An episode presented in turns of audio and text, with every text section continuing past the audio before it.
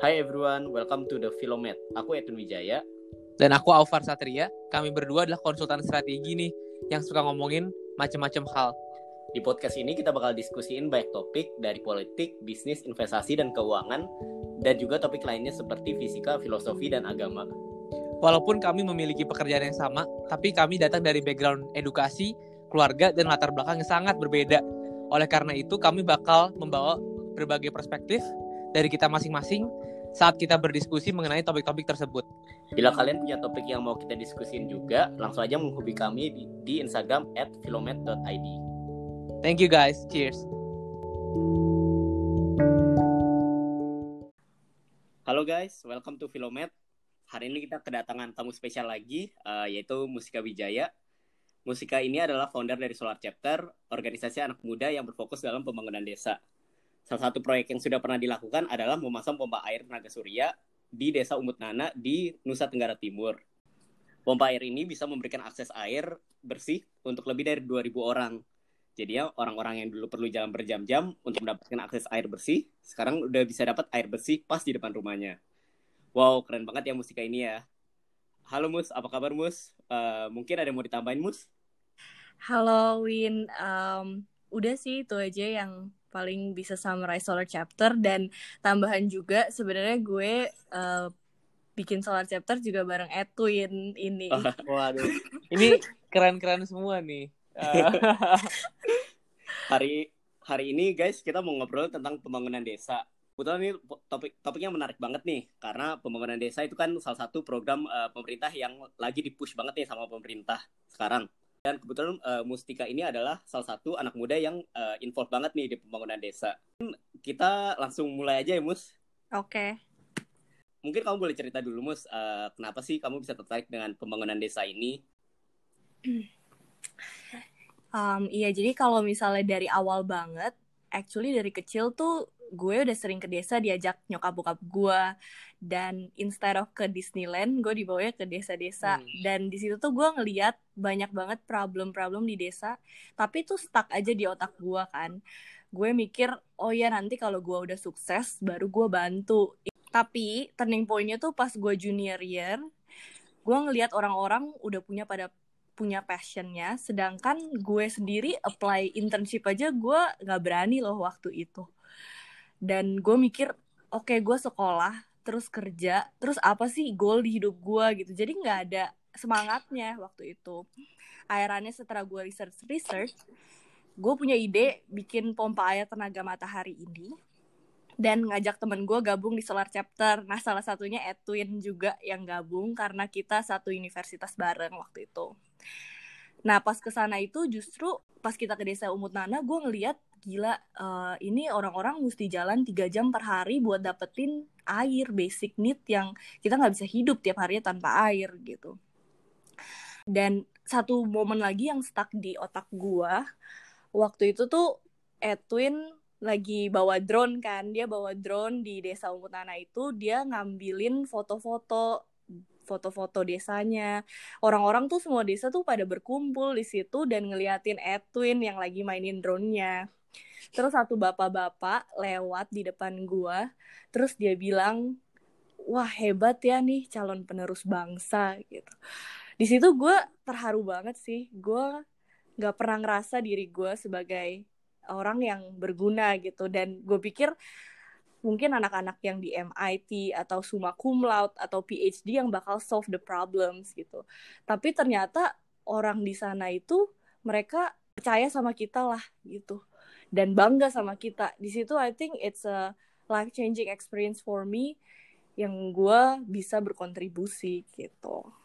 Oke, ini ya aku juga masih ingat sih Mas, waktu itu pertama kali waktu kita datang kita kaget ya waktu itu. Uh, betapa susahnya untuk orang tuh dapat air. Untuk kita untuk orang yang tinggal di kota itu kan air itu gampang banget, kita cuma hidupin keran tuh airnya muncul. Dan yeah. Kita gak pernah anggap itu something yang uh, apa ya kayak basic need saja orang tuh nggak ada, dan akhirnya yeah. tuh orang tuh mesti jalan berjam-jam. Iya yeah, iya yeah, betul. Oke, okay. uh, mungkin kamu boleh, uh, bisa cerita dulu Mus, kayak apa sih yang kamu lihat waktu kamu nyampe ke desa Umutnana ini di Nusa Tenggara Timur? Apa sih yang kamu lihat di sana, uh, dan bagaimana sih kehidupannya di sana sampai kayak kamu bisa kayak bergerak tuh waktu pertama kali kamu nyampe di sana? Uh, jadi pas pertama kali datang ke sana, kita tuh disambut sama kepala adatnya, kepala desanya, semua warganya, nggak uh, semua warganya lah, tapi mostly warganya uh, datang gitu ngeliat kita. Nah terus kita kasih tahu mereka kita mau bangun pompa air tenaga matahari, dan mereka tuh bener-bener bener-bener bilang kalau oh mereka ini butuh banget, dan mereka yang paling butuh ini, yang lainnya kurang begitu butuh gitu. Soalnya pas lagi kita datang ke sananya juga, dan kita jalan ke mata airnya, itu tuh jalannya gak lurus, gak mulus gitu, curam banget, yang ja- aku bawa badanku sendiri aja tuh susah, dan mereka mesti bawa kayak lima bucket water setiap harinya ngelewatin jalan itu gitu. Jalannya lewat hutan-hutan juga. Bahkan aku ingat banget, Win, kamu bahkan pernah nyasar kan di hutannya itu. Iya. Apalagi tuh kalau uh, waktu kayak udah hujan gitu ya, kayak jalanannya itu licin banget. Jadi kayak kamu itu kalau nggak hati-hati tuh bisa kepleset kan, Memus. Iya, kita waktu itu mesti sampai ngerangkak-ngerangkak pakai tangan kalau iya. lagi musim hujan, karena itu udah tanah liat semua gitu. Dan iya. aku ngerasa gila, ini orang hebat-hebat banget di sana gitu, bisa semuanya kuat gitu. Dan pas lagi aku tanya ke kakek-kakeknya sama ibu-ibunya, kebanyakan aku nanya, "Pak, Bapak mimpinya apa sih?" gitu. Terus kakeknya ada yang satu yang jawab, "Saya cuma mimpi cucu saya nggak perlu jalan lagi untuk ngambil air gitu." Itu bener-bener wah, quote paling menyentuh sih. Ini orang selfless banget gitu, karena dia tahu seberapa susahnya ngambil air seumur hidupnya, dia nggak mau cucunya ngambil air kayak gitu lagi gitu. Iya, yeah. um, wah keren banget tadi um, gue dengar cerita-ceritanya, um, Mus, uh, dan ya gue amazed banget sih dengan gimana caranya kalian tuh bisa bantu benar-benar uh, core problem di daerah tersebut gitu. Mungkin pertanyaan dari gue adalah, uh, mungkin bisa ceritain juga, Mus, kayak gimana awalnya bisa menargetkan si desa Umutnana ini, dan di sana itu waktu itu lo masangnya tuh pompanya itu gimana gitu? Apakah pompa benar-benar dari awal lu lu lu, lu rancang pompanya, abis itu lu lu buat, lu manufacture gitu, atau um, lu lu waktu itu um, kerjasama sama siapa gitu? Mm-mm. Um, kalau dari Solar Chapter, kita itu kerjasama sama Pamsimas. Hmm. Jadi uh, Pamsimas itu dibuat sama World Bank buat mendampingi kepala desa lah untuk uh, program air bersih. Tapi sebelum implementasi itu, kita itu mesti uh, melakukan pendekatan ke masyarakat dulu nih. Pastiin nggak ada social jealousy di antar desa hmm. dan within the desanya itu sendiri gitu. Karena banyak banget gue dengar cerita-cerita kalau misalnya di desa sebelah itu dirusak uh, pompanya gara-gara desa sebelahnya cemburu, kok gue nggak dapet air gitu, padahal ini mata air hmm. uh, kita bareng-bareng gitu. Jadi kita mesti tahu tuh itu mata air punya siapa, apakah ada adat-adat yang nggak setuju di kalau kita taruh pompa air itu, ya kan. Terus di antar desanya juga itu penting banget kita ngom- keblusukan dan ngomong ke uh, warganya, karena takutnya mereka itu ngerasa kayak, oh mereka aja di sana dapat air, daerah sana dapat air, kok kita lebih jauh sih ambil airnya. Itu juga bisa jadi masalah gitu kalau nggak ada pendekatan masyarakat dari awal hmm. gitu.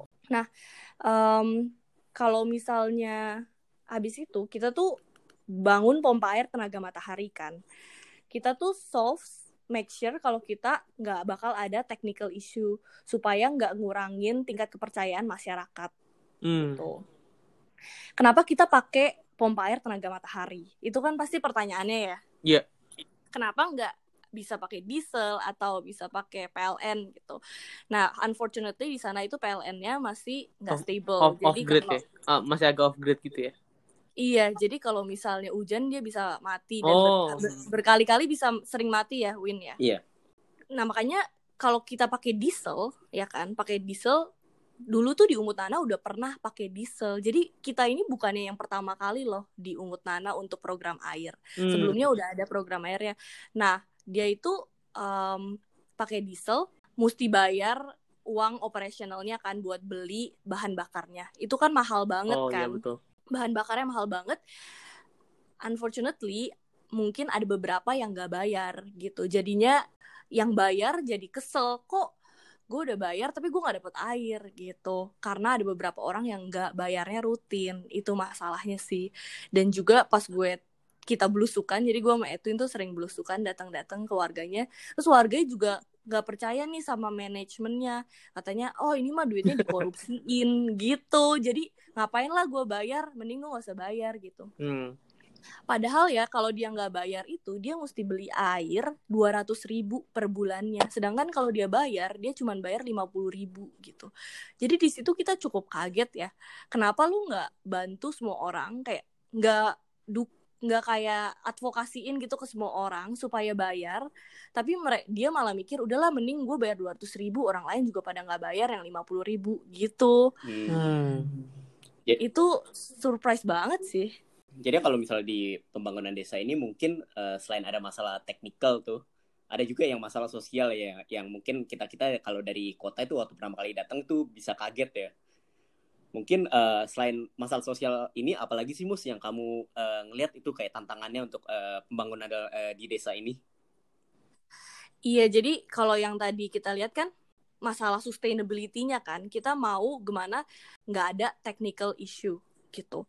So- soalnya pas kita datang ke sana, itu sering banget pemasangannya salah.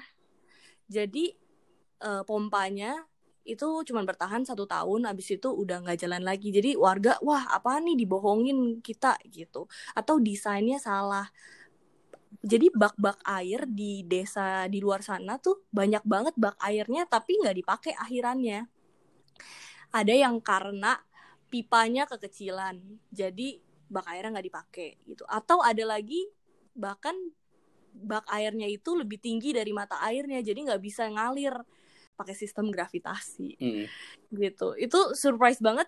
Tapi pas kita mau pakai bak airnya itu, kita mesti minta izin ke Pemda dulu, ke siapa nih yang punya bak airnya, baru kita bisa dapat pakai bak airnya itu sendiri gitu. Nah, jadi ada technical issue, social issue, dan juga kita mesti make sure kalau barangnya kan enggak bakal hilang kan. Pompanya enggak bakal dicuri atau panel kita juga enggak bakal dicuri. Itu sih. Itu menar- buat sustainability-nya. Itu menarik ba- banget Musi yang tadi kamu ngomong tentang kayak uh, menjaga supaya kayak panelnya itu nggak dicuri atau nggak di apa-apain orang lah. Soalnya tadi kan kamu sempat cerita juga tuh uh, pompa ini pernah dirusak nih sama kayak misalnya ada tet- tet- desa sebelah yang kayak jealous gitu. Uh, hmm. Kalau dari pengalaman kamu apa sih kayak uh, cara yang supaya uh, hal ini nggak terjadi gitu, kayak so- kecemburuan sosial tuh nggak jadi kalau misalnya kita dalam pembangunan desa. Jadi kan kalau kalau kita membantu desa kan mungkin kita bisa mesti satu-satu kan ya. Jadi gimana sih kita masin untuk desa yang kita bantu itu bukan menjadi target gitu ke untuk kayak desa-desa lainnya di sekitarnya. Uh, kalau di desa lain sekitarnya kita make sure aja ini uh, daerah ini punya siapa gitu kan. Kayak mata air ini punya siapa gitu. Tapi yang masalah itu actually within the desanya loh, bukan di luar desanya. Gitu. Nah, within the desanya itu kadang-kadang ada kecemburuan sosial juga, ya kan? Hmm. Uh, menurut menurut gue cara yang paling tepat itu itu ningkatin uh, sense of responsibility masyarakatnya. Jadi mer- mereka bakal ngerasa ini tuh punya mereka gitu. Itu sih yang kita bangun. Jadi kita bukannya kita Solar Chapter datang bangun, oh ini punya Solar Chapter, kamu mesti jaga ya gitu. Enggak, tapi gimana caranya masyarakat juga, oh ini punya kita juga loh gitu. Nah, nah caranya ya, ya, ya Mus lanjutin dulu. Caranya itu uh, awalnya masyarakat itu mesti kontribusi. Jadi bukan kita doang yang kontribusi pompa, tapi masyarakat juga kontribusi material-material kayak pasir, semen, dan juga kalau nggak nggak ada mereka bisa kontribusi dana, terus juga tenaga gitu. Itu kalau dihitung-hitung banyak banget uh, jumlahnya gitu. Itu yang menurut gue jadi warganya tuh punya rasa memiliki sih sama sistemnya sendiri. Hmm. Gitu. Uh, wah menarik banget. Apa namanya? Berarti kalian juga ngebawa Um, responsibility ke, ke mereka juga ya, supaya mereka punya ownership sama um, solusinya gitu. Itu susah nggak sih Mus bu- buat buat itu? Jadi kalian itu pas dateng kalian uh, bener-bener ngajakin gitu ya, ngajakin warga-warganya, eh ini problem problem kalian, ayo kita solve bareng-bareng nih. Jadi kalian, kita, kita, misalkan kalian datang, uh, kalian bilang, oke okay, kita akan bantu, uh, kita punya ilmunya gitu kan, kita punya resources, ayo kita bangun bersama. Jadi kayak gitu ya awalnya. Jadi kalian bisa, harus meyakinkan dulu gitu si warga-warga desanya ini. Iya, iya benar banget, kita tuh harus meyakinkan mereka gitu. Dan itu menurut gue yang paling susah buat mereka mau kontribusi gitu. Karena mereka juga udah terbiasa, walaupun mereka susah ngambil air, kadang mereka udah terbiasa dan uh, takut gagal lagi, takut takut dibohongin lagi mungkin ya gitu. Takut kecewa lagi, itu yang yang justru miris juga sih buat kita gitu. Uh, surprisingly ya, jadi kalau pertama, pas pertama kali aku datang ke sana, yang bikin surprise itu jalanan itu rapih dan besar gitu.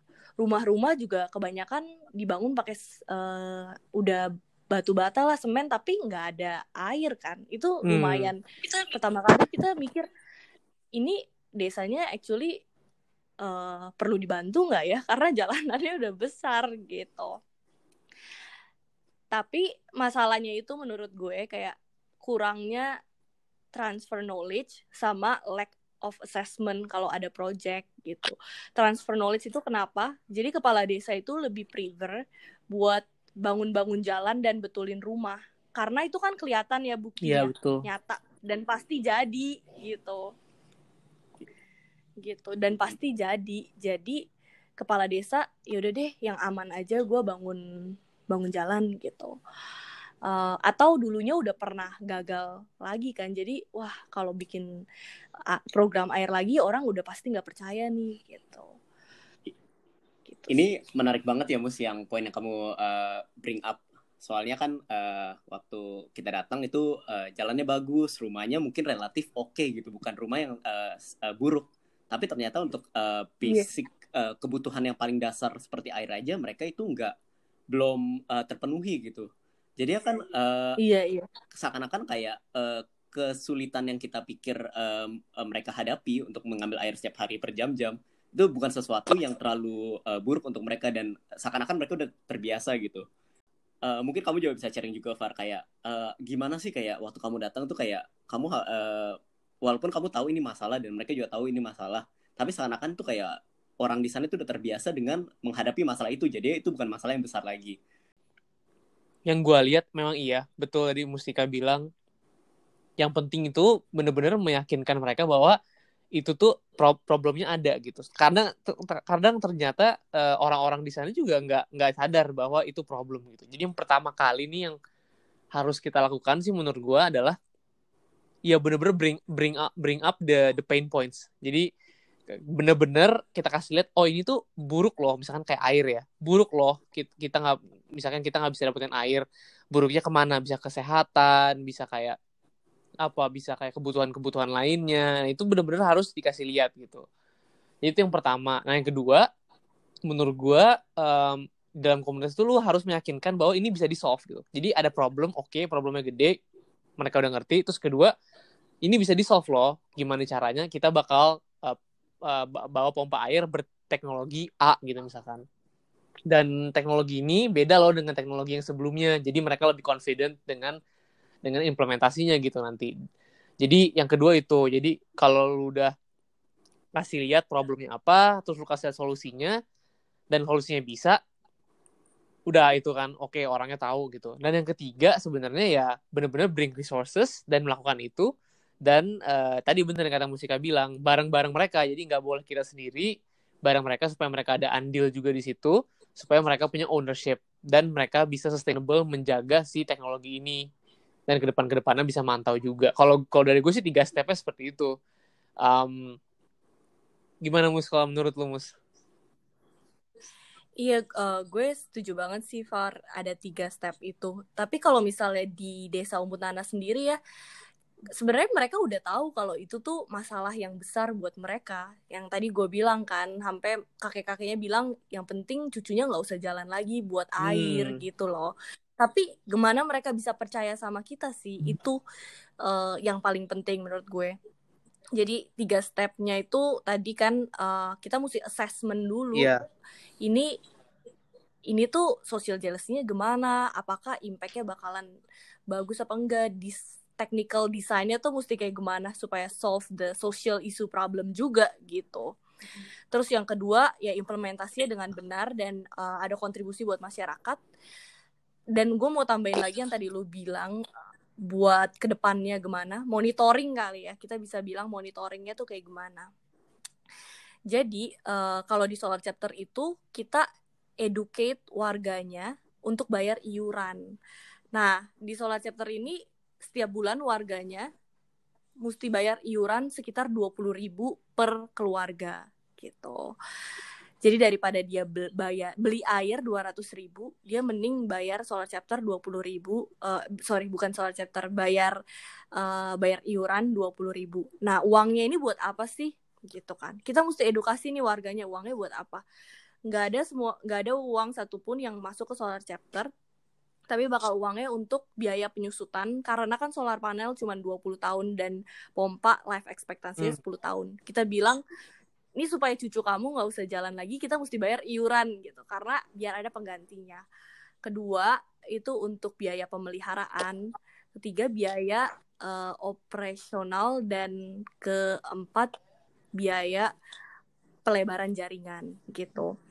Nah uh, makanya itu biaya operasional itu karena ada kelompok petugas air, kelompok petugas air yang mantau tentang sistem airnya kita sendiri gitu. Jadi warga desa ini udah independen sendiri yang ngejalanin sistem airnya.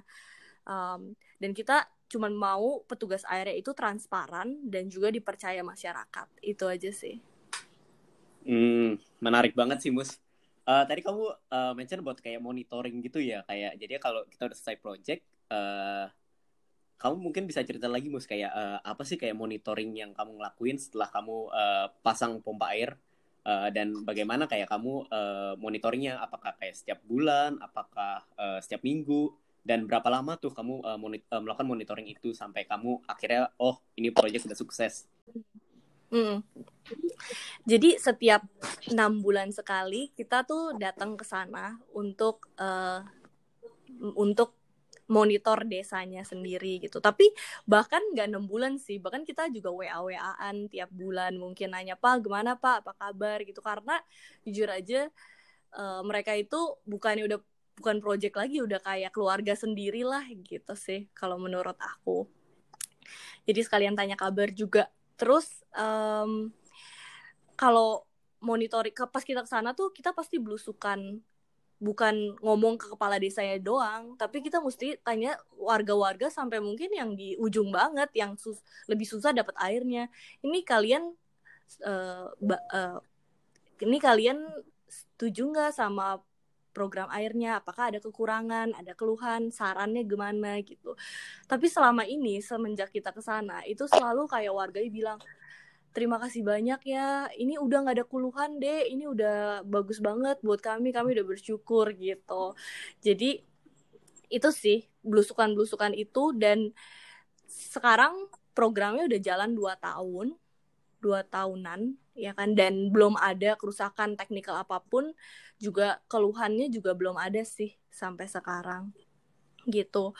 Um, tapi ini ada yang menarik banget lagi ya, pas kita kesana itu kan tadinya warga mesti jalan tiga jam per hari, ya kan? Setelah ada air, mereka tuh punya tiga jam lebih lah, karena airnya udah tinggal di depan rumah, gitu. Nah, dengar cerita dari uh, masyarakat di N T T itu, kebanyakan ada desa-desa yang udah punya air bersih, ya kan?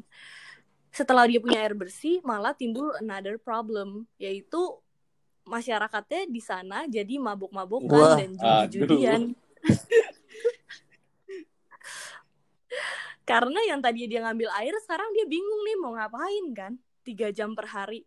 Nah, di situ waktu pas kita dengar cerita itu, kita tuh, itu awal banget kan, pas implementasi kita dengar cerita itu gitu. pokoknya sering denger lah gosip-gosip dari desa sebelah, dari masalah di pulau sebelah gitu. Kita jadi mikir, iya ya, setelah kita taruh program air ini, are we making an impact? Gitu kan pertanyaannya.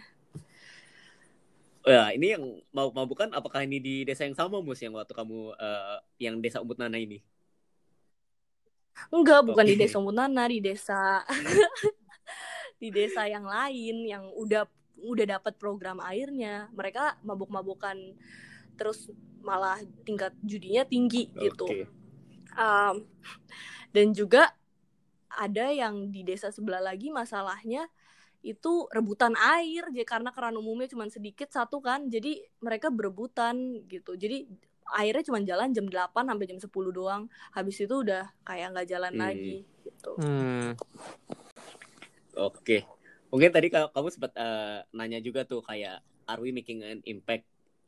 Itu kan kayak uh, pertanyaan fundamental tuh. Uh, setelah misalnya kita sudah melakukan proyek, kita pasti bertanya kayak apa sih sebenarnya net benefit, net impact yang kita udah uh, ngelakuin di sana. Mungkin kamu boleh sharing juga, Mus, kayak uh, apa sih net impact-nya yang uh, dari solar, program Solar Chapter ini sudah dilaku, uh, sudah dirasakan dengan uh, dari uh, orang-orang yang t- uh, tinggal di desa Umutnana. Iya, yeah, uh, ini mungkin gue juga mau dengar ya. Uh... dari Aufar gimana, tapi kalau buat dari Solar Chapter sendiri ya, setelah kita implementasi air tuh kita baru tahu, oh iya ya, kita mesti ada impact-nya apa nih buat warganya kan. Jadi aku ingat banget, Win, kamu kan yang punya project untuk bikin cost benefit analysis gitu kan. Kamu tanya kamu nanyain di desanya, di orang-orangnya pekerjaannya apa, dan kira-kira dari tiga jam ini dia dap- dia bisa nambah income kayak atau nambah knowledge apa gitu. Ya kan? Dan setelah kita sadarin ternyata yang paling susah untuk didapat impact-nya itu student, murid-murid, ya kan. Yang tadinya dia ngambil air tiga jam per hari, sekarang kalau mereka enggak ada uh, education resource, ya kan, itu nanti tiga jam per harinya malah dipakai untuk ke hal yang kurang baik gitu. Makanya kita itu ada education program juga selain air bersih.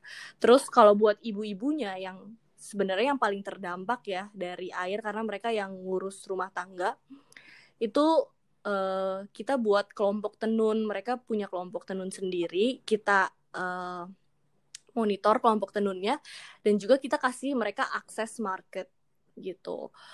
Karena tadinya tuh mereka itu uh, buat tenun, tapi mereka nggak tahu mau jualnya kemana gitu. Jadi itu ada dua program lagi kita, namanya Education dan Community Development Project itu. Dan dari situ kan kita bisa lihat dong impact-nya, buat anak-anak apa, buat yang petani itu apa, ya kan.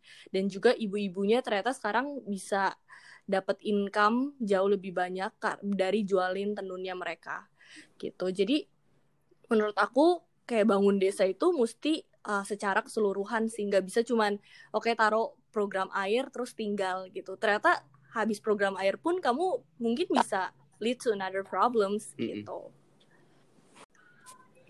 Wah, keren banget sih. Apa gue denger-denger Solar Chapter nih kayaknya benar-benar well, well apa uh, well plan banget, apa namanya, gue menurut gue keren banget lah. Dan mungkin kalau dari gue sendiri, kalau dari kalian nih Solar Chapter nih next next next stepsnya apa nih um, ke depannya, dan mungkin kalau pendengar-pendengar yang mau ikutan tuh gimana tuh, kayak misalkan kalau misalkan ada yang mau uh, contribute atau gimana gitu. Um, jadi Solar Chapter ini kan kita punya branch-branch uh, masing-masingnya di universitas gitu. Jadi ada lima universitas di Amerika sama di Melbourne. Nah, kalian itu sebenarnya bisa nih buat tim sendiri atau project sendiri. Nanti kita bakal konekin ke project uh, project yang menurut kita kita udah assess dulu project-projectnya gitu. Um, kalau misalnya next step-nya Solar Chapter, kita bakalan mungkin lebih scale up lagi ya, karena di satu desa ini kan udah, kita udah bisa dibilang sukses lah untuk di desa Umutnana ini. Gimana sih kita bisa pindah ke desa sebelah atau bahkan ke pulau sebelah kayak ke Sumba. Ternyata di Sumba itu lebih uh, challenging lagi, masalah sosialnya lebih uh, lebih enggak lebih rumit daripada masalah yang ada di Umutnana gitu. Jadi menurut gue kayak scaling up juga, walaupun kita udah sukses pilot project-nya, scaling up kita bakalan ketemu uh, problem-problem yang sebenarnya beda dari di desa Umutnana ini gitu. Dan ya we kita fokusnya untuk constantly solve the problem saja sih. Wah, keren keren keren. Nih mungkin uh, apa namanya uh, di kampus gue dulu I T B nggak ada nih uh, chapternya nih. Mungkin kalau misalkan apa pendengar-pendengarnya ada yang ada yang mau, nanti gue bisa bisa konekin juga ya. Mungkin kalau misalkan ada, ada apa namanya uh, mau buat chapter atau misalkan bantu-bantu lah ya. Iya iya, of course kita selalu welcome sih sama pemuda pemu, sama generasi-generasi yang ingin berkontribusi. Oh, ya, mantap. Kalau kalau misalnya nih Mus, uh, Ari nanya nih, uh, ya. apa sih untungnya kita kayak ikut dalam kayak program-program pembangunan desa kayak gini?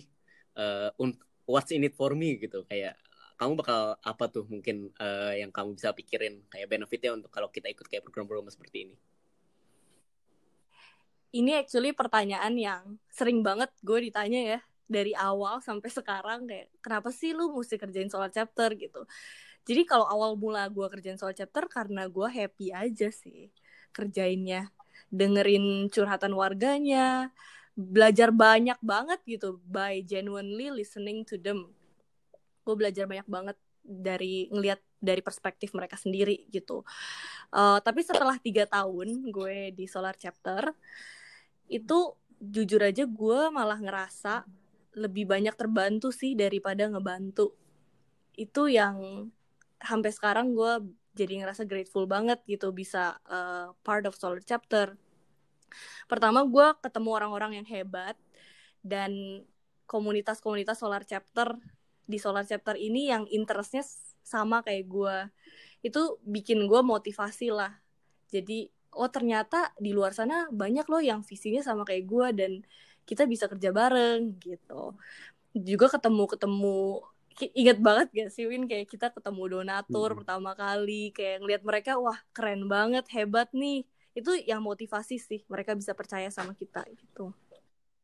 Terus uh, mungkin yang kedua lebih melek ya, dari masalah-masalah yang ada, yang tadinya gue pikir gue gak bisa solve, ternyata lu kita bisa loh, kita bisa solve. Dan gue sendiri tuh jadi punya goal di hidup gue, dan mungkin bisa dibilang purpose ya gitu. Wah ini uh, mantep banget nih untuk listener-listener mungkin yang ada kepikiran mau uh, pembangunan desa. Ternyata itu uh, benefitnya itu bukan cuma untuk dari untuk desanya yang kalian bantu, tapi ternyata uh, itu bakal bring kayak benefit juga uh, bagi kita sendiri, khususnya untuk personal development kita. Ini menarik banget sih. Coba gue gue mau nanya dong, kalian berdua kan juga sangat tertarik untuk pembangunan desa ya. Menurut kalian benefitnya apa? Menurut gue sih bener banget yang lu bilang Mus, kayak um, mungkin awalnya kayak ah ngapain nih bantu-bantu gitu kan, kayak um, misalkan ya orang gue aja masih kurang gitu kan, gue aja masih butuh. Bener-bener kayak banget. Ngapain gue g- ngasih orang, tapi sebenarnya ya nggak, sebenarnya dalam realita tuh nggak kayak gitu. Maksudnya Um, dengan kita memberi itu kita juga menerima kan, dengan pengalaman-pengalaman yang ada, dan juga benar-benar ke lapangan tadi yang lu bilang. Itu pengalaman yang gak ada duanya lah, karena kita juga beruntung banget kan, kita lahir, misalkan kita lahir di Indonesia gitu, yang mana banyak um, banyak opportunity-opportunity atau atau tempat-tempat yang bisa kita bantu gitu. Jadi memang selain itu obligasi kita gitu, uh, kita punya, mungkin kita beruntung sebagai manusia gitu, punya punya resources ya, kita harus membantu gitu. Dan dengan kita membantu juga kita dapat banyak hal. Menurut gue ya kayak gitu sih, maksudnya mindsetnya harus harus kayak gitu dulu gitu. Dan misalkan ya ini gue kasih konkretnya aja ya, misalkan kalau ada orang yang ragu gitu ya hmm. untuk uh, hmm. untuk untuk berkontribusi gitu ya, nggak usah jauh-jauh gitu. Misalkan orang yang cari kerja gitu, misalkan gue ngelihat oh ada um, Mustika gitu, wah co-founder dari Solar Chapter, pengalamannya udah bantu desa desa ini, desa itu gitu. Uh, versus kayak misalkan orang lain yang oh uh, pengalamannya misalkan nggak belum belum punya pengalaman bantu atau apa, gue pasti punya confidence in in Mustika karena dia udah pernah mau manage ini, udah pernah bantu orang, dan um, dilihat dari aktivitasnya itu plus point gitu. Jadi maksudnya nggak usah jauh-jauh mikir um, oh dapat ini dapat itu, tapi reality gitu, pragmatis pragmatis aja gitu ya, in in job searching juga membantu gitu kan. Iya iya benar banget. Iya, mungkin aku mau sharing juga nih. Kayak uh, kan aku udah info di Solar Chapter itu kan kayak sekitar dua tahun kan. Dan mungkin aku udah pernah pergi ke beberapa job interview lah. Uh, Keren banget. Setiap kali pasti waktu aku uh, pasti kan orang tanya kan kayak pengalaman ka- uh, kamu waktu kayak job interview. Dan uh, surprisingly cerita yang aku paling bisa cerita itu cerita di Solar Chapter, karena selain di Solar Chapter tuh topik yang kita uh, mungkin passionate banget, itu juga uh, di sana itu kita bisa belajar banyak gitu. Misalnya kita belajar uh, gimana kita bekerja dengan uh, orang-orang uh, yang berbeda dari kita, gimana kita mungkin uh, ketemu kayak donatur, gimana kita kayak manage keuangan gitu-gitu. Mungkin hal-hal kayak bener, gitu bener. Tuh, uh, khususnya mungkin untuk anak muda yang barusan uh, m- mungkin b- mau mencari kerja, itulah hal yang uh, mereka juga bisa develop gitu dengan involve di program-program seperti pembangunan desa ini. Eh, gue juga mau tambahin lagi sih. Kema- waktu dulu ya sebelum Solar Chapter tuh gue ngerasa diri gue males banget gitu. Kok gue orang lain bisa ambisius belajar gitu kan, misalnya belajar konsol, belajar finance, apa segala macam coding gitu. Coursera-nya banyak banget kan. Gue kayak kok gue males banget orangnya gitu. Ternyata ya kalau kita mungkin gue mesti dipancing dulu gitu untuk supaya belajar. Semenjak di Solar Chapter gue jadi belajar tentang finance, public relation, sampai marketing, everything gue belajarin karena gue suka itu ngerjainnya gitu. Jadi mungkin buat kalian yang ngerasa dirinya apa ya, uh, ngerasa dirinya down, kecil gitu, ya mesti mesti mulai sesuatu dulu gitu. Mungkin kalian baru jadi ambisius, menurut gue sih gitu. Passionnya jadi ya, memang harus harus cari yang benar-benar apa yang membuat kita ambisius gitu ya. Iya. Dan dan pada kasus iya, ini iya, iya. Uh, buat buat Lumus ini pembangunan uh, infrastruktur atau desa gitu ya. Iya. Keren iya. keren keren keren. Eh, actually tadi yang tadi Edwin bilang job interview. Jadi sekarang kan gue kerja di masih kerja di company U S ya, part time di Indo. Um, itu tuh gue yakin banget gue dapet kerja karena kerjain Solar Chapter. Hmm. Itu sih seratus persen itu. Dan ini klise banget. Jadi manajer gue pas interview nanya uh, what is your uh, biggest achievement in life gitu kan. Terus gue bilang, oh my biggest achievement in life is uh, when I find my purpose gitu.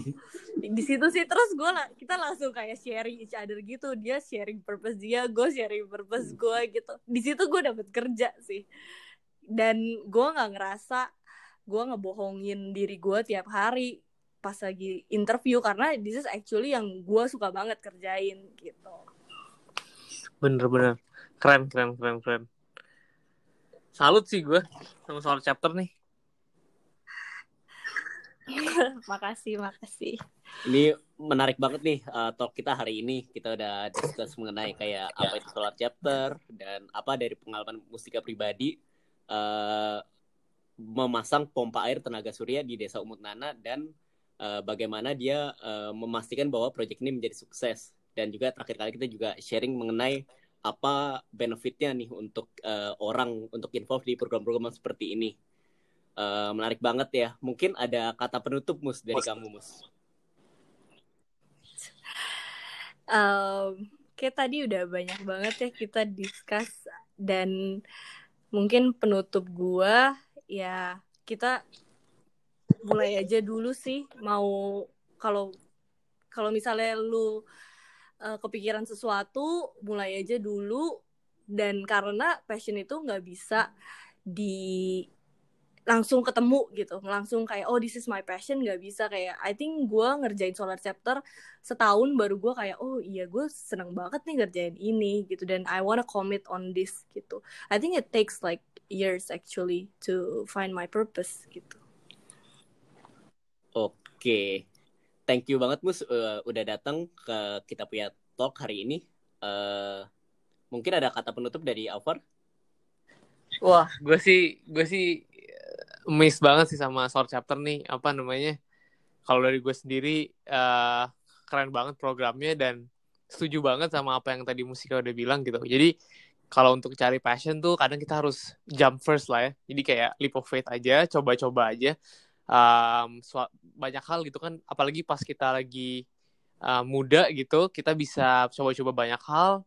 Siapa tahu ada yang uh, nyangkut satu passion. Dan hopefully itu suatu passion yang bisa membantu orang gitu. Jadi um, ya mungkin untuk teman-teman juga yang mau uh, bantu-bantu juga uh, atau mau cari tahu tentang um, program-program kayak gini bisa hubungin kita juga ya. Mungkin kita bisa connect hmm. ke ke orang-orang yang yang relevan gitu. Itu sih dari gue. Oke. Oke. Dari lu Win, ada kata penutup nggak Win? Uh, udah sih cukup kayak. Oke, okay, thank you so much guys for listening. Uh, kalau misalnya ada topik yang kalian mau discuss atau ada pertanyaan, uh, feel free untuk hubungin kita di Instagram uh, Filomet. Uh, stay tune untuk episode kita selanjutnya. Thank you guys for listening. Thank you. Thank you, thank you Mustika. Thank you. Thank you.